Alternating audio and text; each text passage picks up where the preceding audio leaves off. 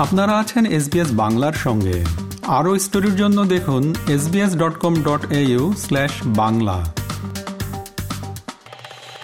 যুদ্ধ পরিস্থিতি নিয়ে বিদেশমন্ত্রী এস জয়শঙ্করের সঙ্গে কথা বলেছেন ইউক্রেনের বিদেশমন্ত্রী দিমিত্রি কুলেব। এস জয়শঙ্করের সদ্য রাশিয়া সফরের পরই এসেছে এই ফোন। সম্প্রতি ইউক্রেনে আক্রমণ বাড়িয়েছে মস্কো। এই পরিস্থিতিতে যুদ্ধ থামাতে উদ্যোগী হওয়ার জন্য ভারতের সাহায্য চেয়েছে ইউক্রেন। এক্স হ্যান্ডেলে ইউক্রেনের বিদেশমন্ত্রী জানিয়েছেন দু হাজার চব্বিশ সালের প্রথম ফোন তিনি ভারতের বিদেশমন্ত্রী এস জয়শঙ্করকে করেছেন। দুদেশের সম্পর্ক নিয়ে তাদের মধ্যে কথা হয়েছে। কীভাবে সম্প্রতি রাশিয়া সন্ত্রাসবাদী কার্যকলাপ বাড়িয়েছে, আকাশপথে হামলা বাড়িয়েছে, সবকিছুই তাকে জানিয়েছেন। আগামী দিনে বিভিন্ন রাষ্ট্রনেতাদের নিয়ে ইউক্রেনের গ্লোবাল পিস সামিট করার পরিকল্পনা রয়েছে। ভবিষ্যতে ভারত ইউক্রেন আন্তঃ সরকার কমিশনের প্রথম বৈঠক করতে সম্মত হয়েছে অন্যদিকে ভারতের বিদেশমন্ত্রী এস জয়শঙ্করও এক্স হ্যান্ডেলে জানিয়েছেন বর্তমান যুদ্ধ পরিস্থিতি নিয়ে তারা মত বিনিময় করেছেন ভারতের বিদেশ মন্ত্রকের মুখপাত্র রণধীর জয়সওয়াল বলেছেন One thing is very clear. I will see. We've also seen some uh, media reports in this regard, but we can categorically say that we have not sent any uh, of these artillery ammunitions to Ukraine.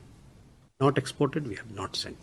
এবার দেশের খবর। আঠারোতম লোকসভা নির্বাচন ঘোষণার আগেই চূড়ান্ত পর্বের প্রস্তুতি শুরু করে দিয়েছে নির্বাচন কমিশন। ভোটের প্রস্তুতি খতিয়ে দেখতে চলতি সপ্তাহ থেকেই কমিশনের ফুল বেঞ্চ রাজ্যওয়ারি সফর শুরু করছে। নির্বাচন কমিশনের তরফে জানানো হয়েছে, চলতি সপ্তাহে তামিলনাড়ু এবং অন্ধ্রপ্রদেশ ঘুরে ভোটের প্রস্তুতি খতিয়ে দেখবেন মুখ্য নির্বাচন কমিশনার রাজীব কুমার এবং অন্য দুই নির্বাচন কমিশনার অনুপ চন্দ্র পান্ডে এবং অরুণ গোয়েল। পাশাপাশি বিভিন্ন স্বীকৃত জাতীয় এবং রাজ্য স্তরের রাজনৈতিক দলের প্রতিনিধিদের সঙ্গে নির্বাচনের সম্ভাব্য তারিখ নিয়ে কমিশনের তিন শীর্ষ আধিকারিক আলোচনা করতে পারেন বলে খবর। এই অবস্থায় কুড়ি জানুয়ারির মধ্যে লোকসভা নির্বাচনের আসন রফা চূড়ান্ত হয়ে যাবে। কংগ্রেস এমনই বার্তা দিয়েছে বলে খবর। কদিন আগেই দিল্লিতে নিজের বাসভবনেই ন্যাশনাল অ্যালায়েন্স কমিটির সঙ্গে বৈঠকে বসেছিলেন কংগ্রেসের সভাপতি মল্লিকার্জুন খার্গে। দলের নেতা কে সি বেণুগোপাল এবং রাহুল গান্ধীও সেই বৈঠকে উপস্থিত ছিলেন। দীর্ঘ আলোচনার পর কোন কোন আসনে কংগ্রেস লড়াই করতে চায় সেই খসড়া তালিকা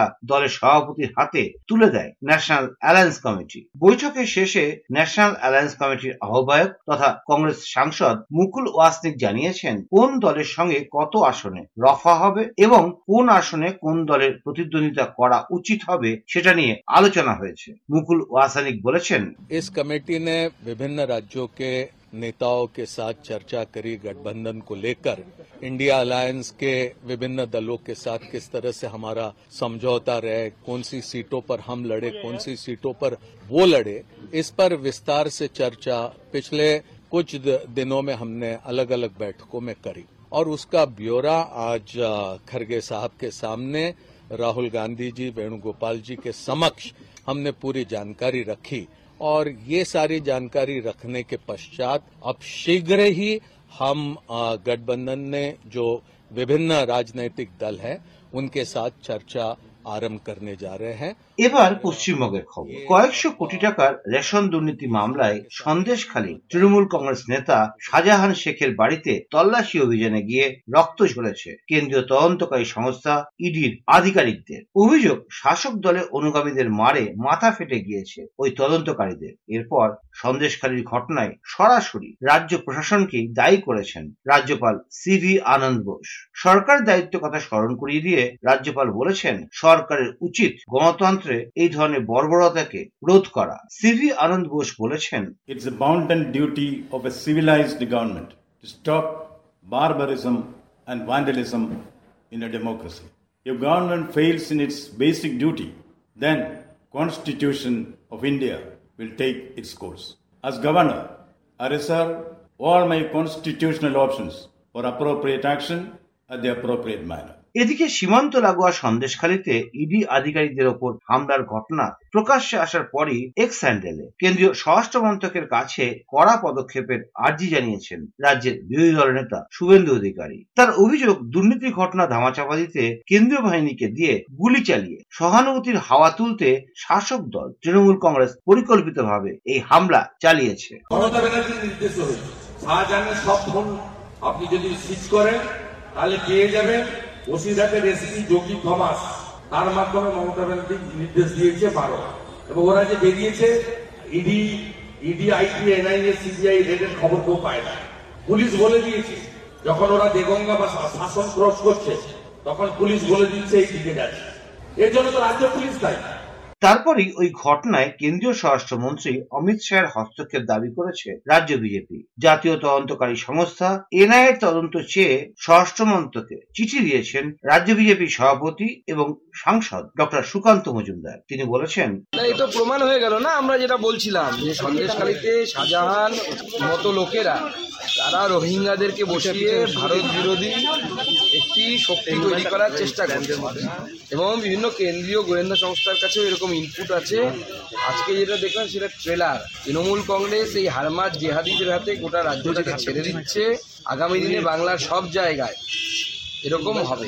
অন্যদিকে উত্তর চব্বিশ পরগনা, সন্দেশখালী ঘটনায় ইডিরই প্ররোচনা দেখছে রাজ্যের শাসক দল, তৃণমূল কংগ্রেস। তাদের বক্তব্য, তৃণমূল কংগ্রেস এবং মুখ্যমন্ত্রী মমতা বন্দ্যোপাধ্যায়কে বেইজ্জত করতে। বিজেপির নির্দেশে বিভিন্ন এলাকায় গিয়ে তদন্তের নামে প্ররোচনা দিচ্ছে কেন্দ্রীয় তদন্তকারী সংস্থাগুলো। তারই ফলশ্রুতি সন্দেশখালী ওই ঘটনা ঘটেছে বলে মত তৃণমূল কংগ্রেসের। দলের মুখপাত্র এবং রাজ্যের নারী ও শিশু কল্যাণ মন্ত্রী ডাক্তার শশী পাজা বলছেন সন্দেশখালীতে যে ঘটনাটা হয়েছে, এলাকার মানুষকে তত্ত্ব করেছেন, বিরক্ত করেছেন যারা কেন্দ্রীয় ইনভেস্টিগেটিভ এজেন্সি যারা এসেছিলেন তাদের পক্ষ থেকে এবং তাই সেখানে একটা প্রতিবাদ ঝড় উঠল। আরেকটি যেটা নিশ্চিত প্রমাণিক, যিনি নিজে একজন সাংসদ এবং কেন্দ্রীয় প্রতিমন্ত্রী, তিনি বলছেন যে বাংলায় সে ফেডারেলিজমের অভাব রয়েছে। আমরা বলছি যে কেন্দ্র এবং রাজ্য যৌথভাবে কাজ করে।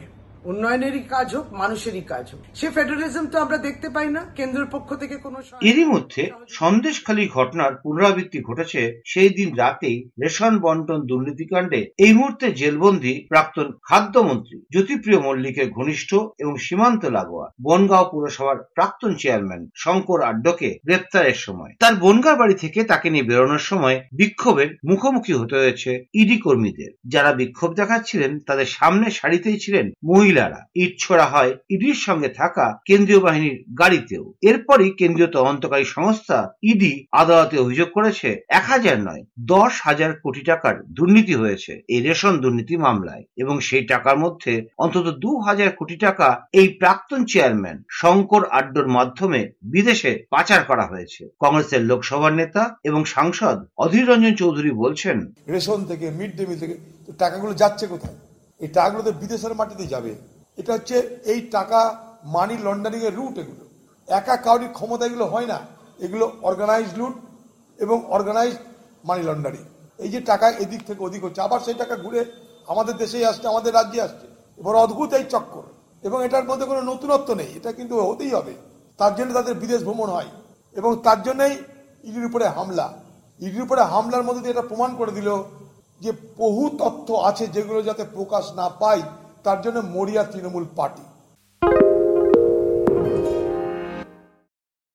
এর মধ্যে বহুদিন পর দলের তরুণ নেতৃত্বকে সামনে রেখে ভোটের আগে প্রচারে নামছে দেশের সবচেয়ে বড় বামপন্থী দল, সিপিএম। পুজোর পর টানা পঞ্চাশ দিন ধরে উত্তরবঙ্গ থেকে দক্ষিণবঙ্গ দুর্নীতি বিরোধী প্রচার আন্দোলন, ইনসাফ যাত্রার মাধ্যমে উঠে আসা যুব নেত্রী মীনাক্ষী মুখোপাধ্যায়কে ক্যাপ্টেন করেই ব্রিগেডের র্যালিতে নেমেছে সিপিএম। কলকাতা তথা পূর্বাঞ্চলের সবচেয়ে বড় সমাবেশের মাঠ, যেখানে একসময় বঙ্গবন্ধু শেখ মুজিবুর রহমানও একসময় সভা করেছিলেন। সেই ব্রিগেড প্যারেড গ্রাউন্ডের সমাবেশকে সফল করতে এই প্রথম পেছন থেকে সর্বাত্মকভাবে কাজ করেছেন সিপিএম এর প্রবীণ নেতারা। পেছন থেকে বলা হচ্ছে কারণ ব্রিগেডের সভায় যে ছ সাতজন বক্তৃতা করেছেন, তার মধ্যে পাঁচজনই ছাত্র যুব নেতা। আসানসোল কুলটি শিল্পাঞ্চলের বাংলা এবং হিন্দিতে বলিয়ে কইয়ে ছাত্র নেত্রী মীনাক্ষী মুখোপাধ্যায় গত পাঁচ বছরে কার্যত রকেট গতিতে সংগঠনের সামনের সারিতে চলে এসেছেন। সেফ তার লড়াকু মনোভাবের জন্য।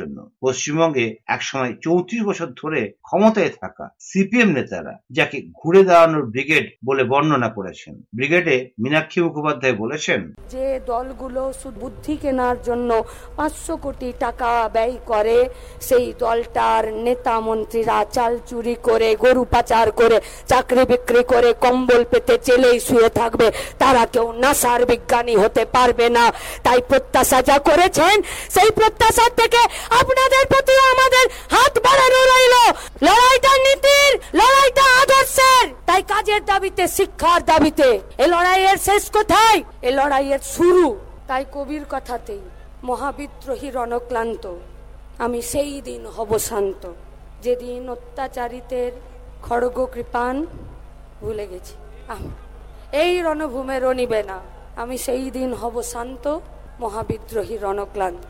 তাই আগত সমস্ত আর শেষ খবর, দিল্লিতে সম্মেলন চলাকালীন জি টোয়েন্টি অ্যাকাউন্টে ষোলো লক্ষ বার সাইবার অ্যাটাক হয়েছে বলে জানিয়েছে Indian cyber crime coordination centre উল্লেখ্য, চার মাস আগে সেপ্টেম্বরে ভারতের নেতৃত্বে আয়োজিত হয়েছিল জি টোয়েন্টি শীর্ষ সম্মেলন। বিভিন্ন দেশের রাষ্ট্রনেতাদের নিয়ে দিল্লিতে বসেছিল যে সম্মেলন। আর এই সম্মেলনে কয়েক মাস পরেই বার্ষিক সম্মেলনে ইন্ডিয়ান সাইবার ক্রাইম কোঅর্ডিনেশন সেন্টারের সিইও রাজেশ কুমার জানিয়েছেন জি টোয়েন্টি অ্যাকাউন্টে ষোলো লক্ষ বার ডিডিও অ্যাটাক হয়েছে যখন থেকে ওয়েবসাইটটি সক্রিয় করা হয়েছে তখন থেকেই এই হামলা চালানো হয়েছে the G20 in one minute uh, on the G20 website. On the day of the summit, we had around how many? Uh, 16 lakh attacks coming. So if you can call, if you put a figure on that, we'll say that one minute, 16 lakh attacks coming. They were trying a DDoS attack, distributed denial of service attack. So a lot of pinging was going so that the website goes down. But thankfully, uh, all the agencies worked together and prevented that from happening.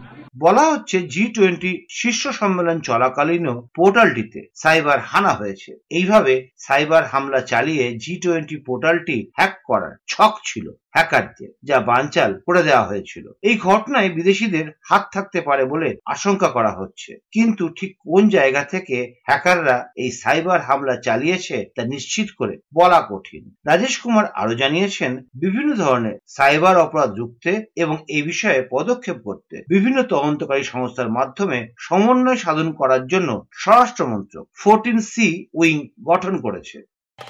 আমাদেরকে like দিন share করুন আপনার মতামত দিন। ফেসবুকে follow করুন S Bangla